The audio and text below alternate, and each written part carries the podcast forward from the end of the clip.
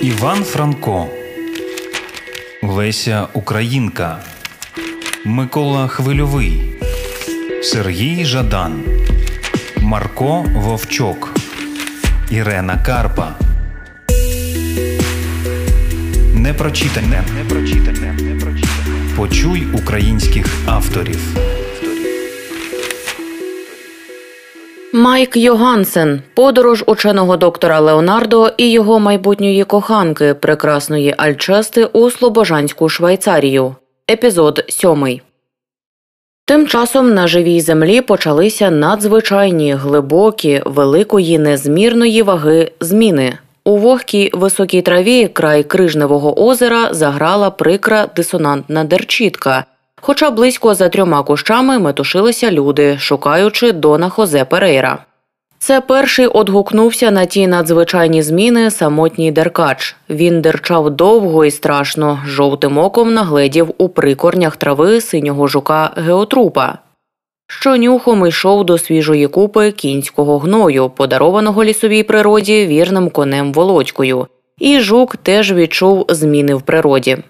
Глибоко зітхнув жук, набираючи свіже повітря в могутній трахеї, зітхнув ще раз і ще раз і зрозумів, що пора не йти, а летіти на солодкий пах кінського яблука. Брз підлетів синій жук геотруп, але зачепився об грубу осичину і ображено впав коло неї. Уставши на довгі жовті ноги, деркач перервав меланхолійну какуфонаду і з'їв жука, розбивши, як горіх, його синій панцир. Деркачеві кортіло пити, але щось сталося в природі, і він знову завів дерчітку в траві коло крижневого озера. У крижневому озері теж законився якийсь початок. Все воно тихо заросло осокою, осока, як снопи, витикалася на купинах. Тихо жила, вічно плаваючи між купинами рясна зелена рязка. Кущі верболозу звисли над топкими берегами і половину вкрили на великого озера. Воно було як напівзаплющене густими зеленими віями водяне око, але око все ж таки дивилося водяною частиною посередині. Малим плесом відбивало небо, і в плесі, мов ока, ріс ірис, і різак, і рогіз. Крижні спали недалеко цього плеса, склавши голови під крила. Найніжніший сонячний вітерець поволі воленьки, немов дзигарів стрілка, гонив сонні перісті тіла з посеред купин на чисте, і у вісні крижні кволо інстинктивно боронилися лапками од пливу і, знову, не прокидаючись, запливали між осоку. Перший прокинувся старий селех. Він линяв, йому долігали воші. Старий боєць витяг голову на жиловій шиї, де вже позначалася біла зимова рихва, і вдихнув повітря. Він зрозумів, що прокинувся не від вошей. У природі в повітрі заходили якісь незвичайні зміни, і він не міг довше спати. Він захлопав крилами і засичав, і от недалеко його кахнула молода крижачка його остання любов і вірна учениця довговічної мудрости.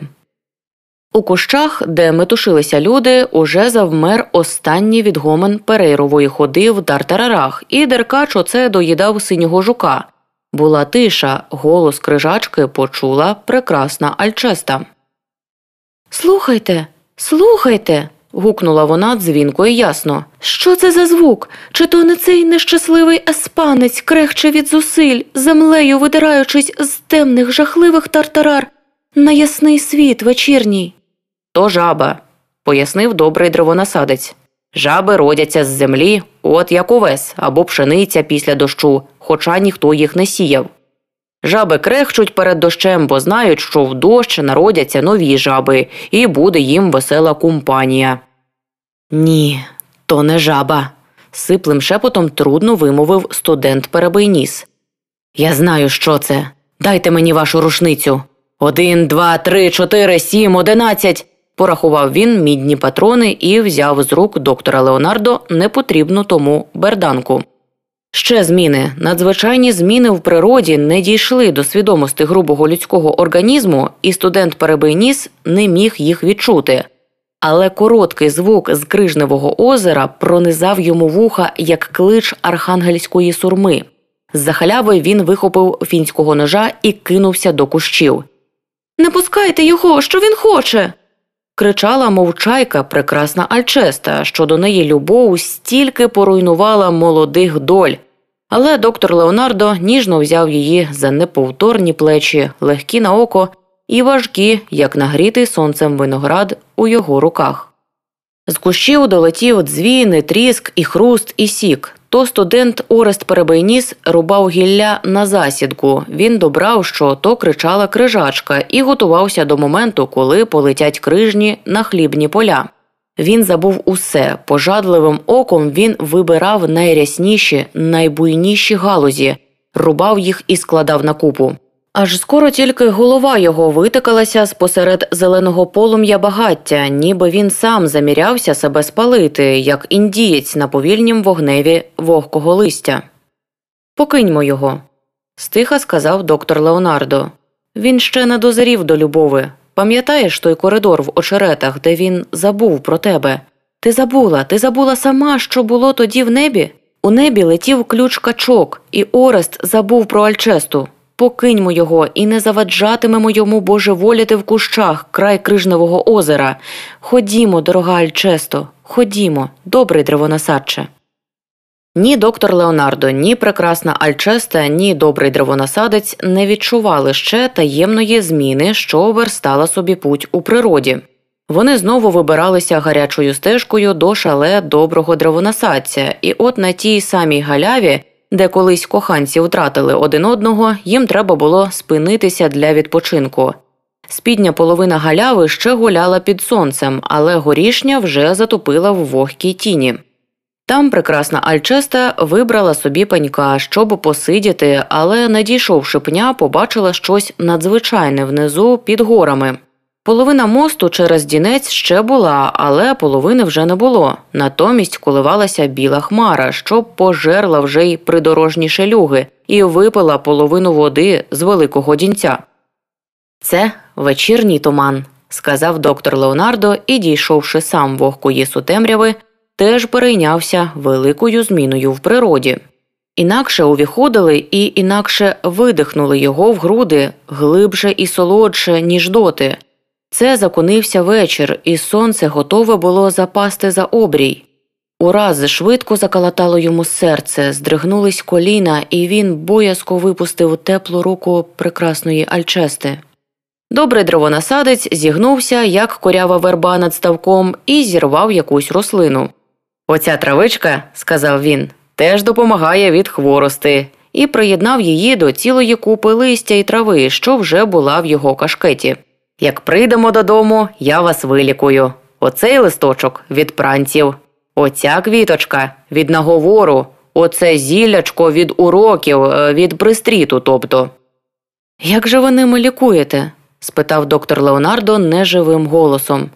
Я ж теж трохи доктор. І він опустився, як стояв на траву. А як? розважно сказав добрий дровонасадець.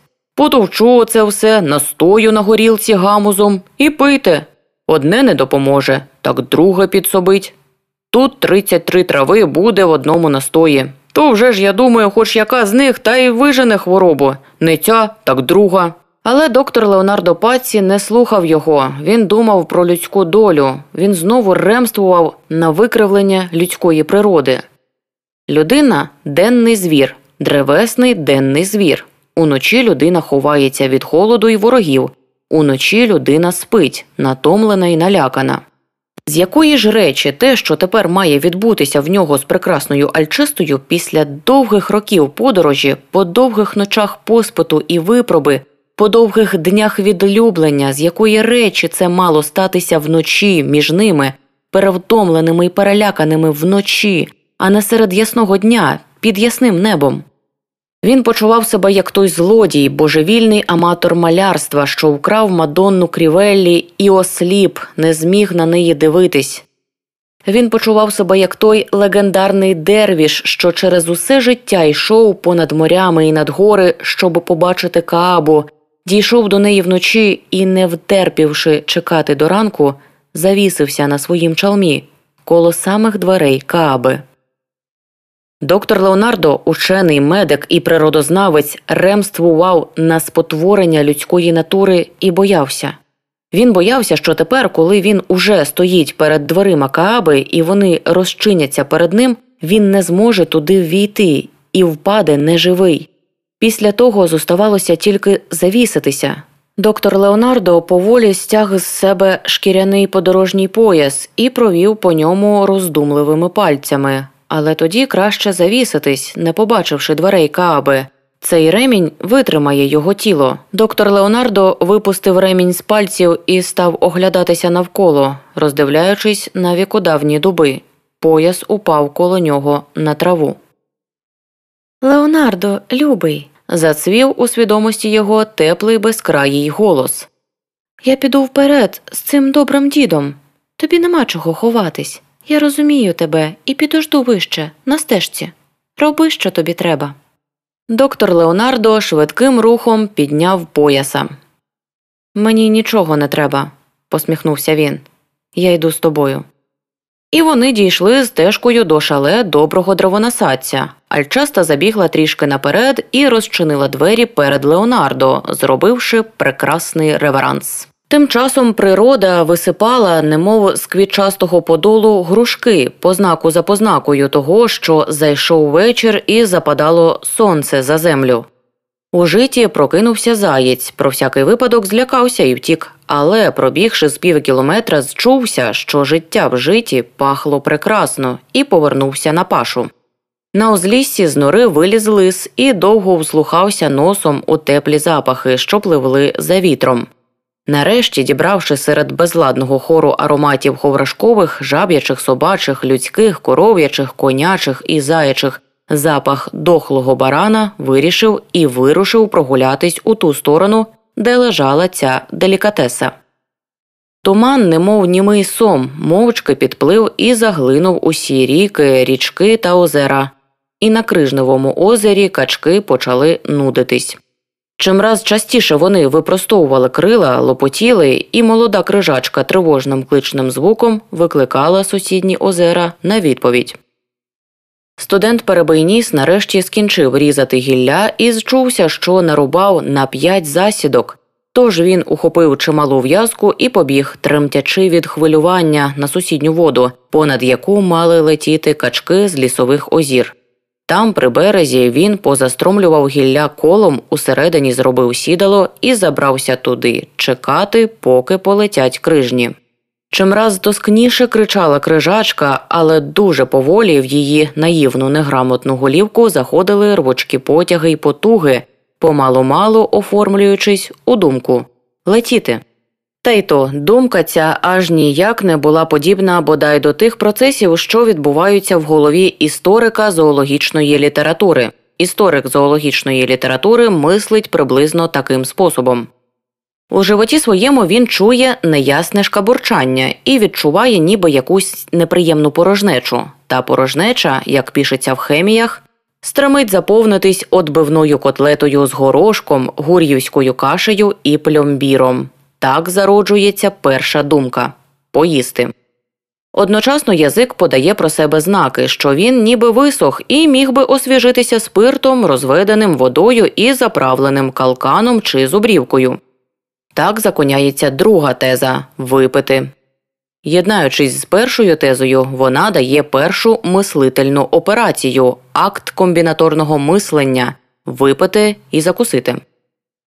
Розвиваючись далі, ті процеси ускладняються, доходячи ефемерних тонкощів аналітичного порядку випити і закусити, але за які гроші. Математичні операції, облік та адиція грошей в кишені показують йому, що зайвих сум, окрім призначених на прозаїчне буденне прожиття, в істориковій кишені немає. Так народжується третя теза підробити ще грошей, а на ті, що є, випити і закусити.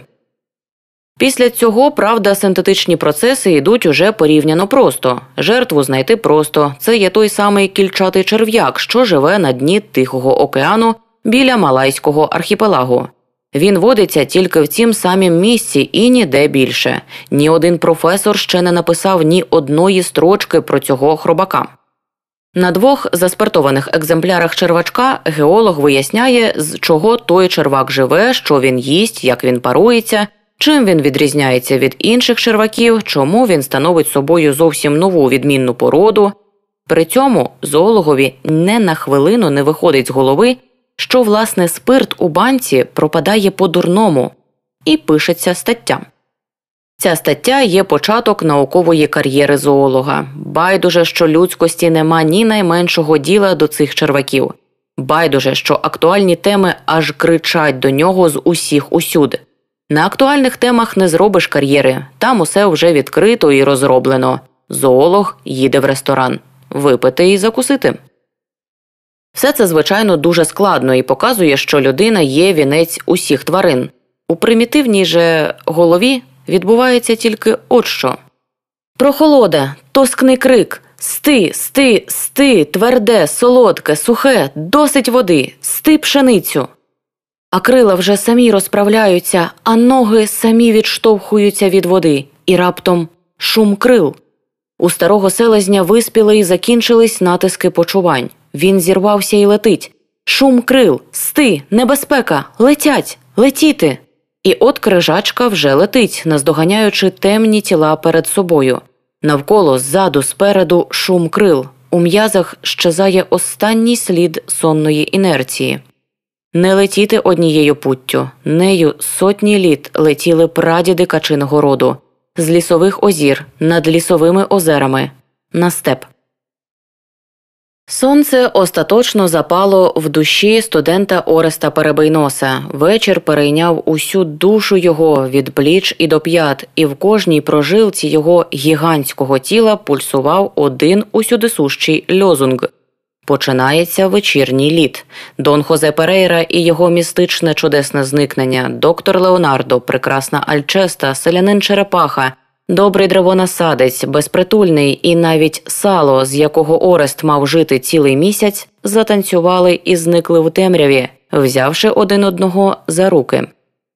На одну коротку мить ще виринуло сало, нашпіговане значками диференціалів та інтегралів, грізно посміхнулось, виблиснуло окулярами професора Струве і помчало геть у дикім фанданго, крутячись як кавалер навколо прекрасної Альчести. Зоставалась сама переднічна природа, і вся вона була чекання. Чекав темний луг, осики йому ледве тремтіли, чекала вода, вітрець ледь-ледь гнав по ній брижі, чекав очерет і помалу чорнішав, чекала водяна курочка, щоб невідомий студент пішов геть від озера і знову ховала голівку в хащі. Тільки сам студент Перебийніс уже не міг довше чекати, як довгий стогін видерлося йому з грудей могутнє, силоміць стримуване зітхання, аж зашелестіла і вгнулася під тим подихом чорна осока навколо озера. Студент Перебийніс, зітхнувши глибоко, раптом знову побачив усе, що було навкруги нього. Просто перед очима за озером стримів чорний сосновий бір, як черепаховий гребінь. На невеликому озері ріс ситнях, і з кілька очеретин витягли до неба китайські вартові списи. Піднявшись від того, що пала вода, латаття скоцюрбилося і вигнулось, і витяглось у тисячу фантастичних форм, озеро стало як нічний цвинтар людських і звірячих фантоматичних черепів, потоптаних і покопирсаних кінним боєм уночі. Над головою нарешті засвистіло «цс». Поволі і певно, це був перший крижень. Перебийніс вистрелив, не влучив і збожеволів. Назвиш, навбіч, навперед, назад сюрчали крила, крижні кружляли над озером, крижем розхрищувались угорі, з виплеском ляскали по воді, з гуркотом, як нічний потяг, поривалися з води вгору крижні. Рушниця заклякла в Орестових руках. Він застиг і не міг стріляти, зачарований грізною музикою крил. Здавалося, симфонічна оркестра Чорного вечора грала легенду про мертвого крижня. Перебийніс слухав її грозових слів, утамувавши подих. Плесо спить, в очерет тікають перелякані брижі. Келих ночі налив уплав, келих ніччу повінця, мла. І от над щетиною бору появляється мертвий крижень. Крила йому свистять залізні, оливом повні потужні жили. Він летить, і пізні птахи ховають голови під крила. Трава тремтить у чорній воді, поволі він облітає озеро. Голову витяг вперед, вперед, вперед, залізні крила січуть очерет, на коліна падають лози. І от стрілець починає бить, божевільними пальцями шукає набоїв, б'є і б'є, а мертвий крижень свистить усе ближче, все нижче, над головою. І коли ранок встає, змучений в смерть, борнею коло Чорного бору, човен води повний ущерть, гойдає тіло з пониклою головою, тіло стрільця, убитого вчора, з його останнього набою. Отчини вікно, сказала прекрасна Альчеста. Тут можна задихнутись. І от, не зміркувавши, що він робить, доктор Леонардо штовхнув малесеньку ряму, і в кімнату влетіли вечори. Вечір був не один. Це були вечори, десятки, сотні малих, свіжих, вогких вечорів, і вони зразу ж забраніли над головами коханців. Кривобока лямпа блимала на кривобокому комоді, і саме до неї летіли і браніли незчисленні вечори. Це дзвонить наше кохання в темряві, сказала прекрасна Альчеста. Це дзвонять нескінченні дні подорожі, повні непевної, неповної любови. Зараз древонасадець захропе, у вісні пиляючи дрова, і тоді для нас почнеться нове життя. Це дзвонить наше кохання у темряві. Боюсь, що ні, відповів доктор Леонардо і прикрим рухом зачинив вікно. Вийдімо ліс і послухаймо там, що це бранить і дзвенить між нами і зорями. Він знову очинив вікно і вистрибнув просто в ніч. Несподіваним рухом він узяв прекрасну альчесту рукою. Не раз він носив її на руках, оце тільки він виніс її з хати, і руки його, і її тіло були звичайні руки і прекрасне жіноче тіло. Тепер оця його єдина рука, наче стала чужа, ніби це була її рука. Тепер оце її тіло немов стало своє, ніби це було його тіло. Вона теж відчула цей вимін і заніміла, неначе його кров пульсувала там, де лежала його рука, і кров ця підступала їй до серця. Вона не дихала, щоб не одриватися від цієї руки, ніби оце тільки сама народила її, цю надзвичайну руку. Зненацька доктор Леонардо прикрим поривом висмикнув свою руку і з усього вимаху вдарив по ній долонею. Прекрасна Альчеста здригнулася від жаху і образи. Гнів її був такий сильний і холодний, що вона навіть не схопилася на ноги. Після сварки можна простити, але для зневаги немає замирення. Вона спокійно випросталась, щоб навіки розлучитися з Леонардо, не віддаляючись від нього ні на ступінь. Але в цю мить її щось смертельно вкололо в шию, тоді в повіко, тоді в ті самі вуста, на яких заросилися слова до вічного розставання. Комарі, сказав доктор Леонардо. Оце ті вечори, що дзвеніли й бреніли, коли я відчинив їм вікно до кривобокої лямпки. Він вийняв з кишені газету. От тобі номер газети «Вотче дель Пополо», в якому сказано, що Дон Хозе Перейра загинув у херсонських степах. Візьми цю газету і вибий нею комарів у хаті. Вони всі зберуться над лямпкою, і тобі буде легко їх знищити. Тільки не відчиняй вікна, поки не загасиш лямпки. Я ж прийду небавом. І, перенісши прекрасну Альчесту знову вікном у хатинку, учений доктор Леонардо зостався стояти коло призьби між хатою і ніччю.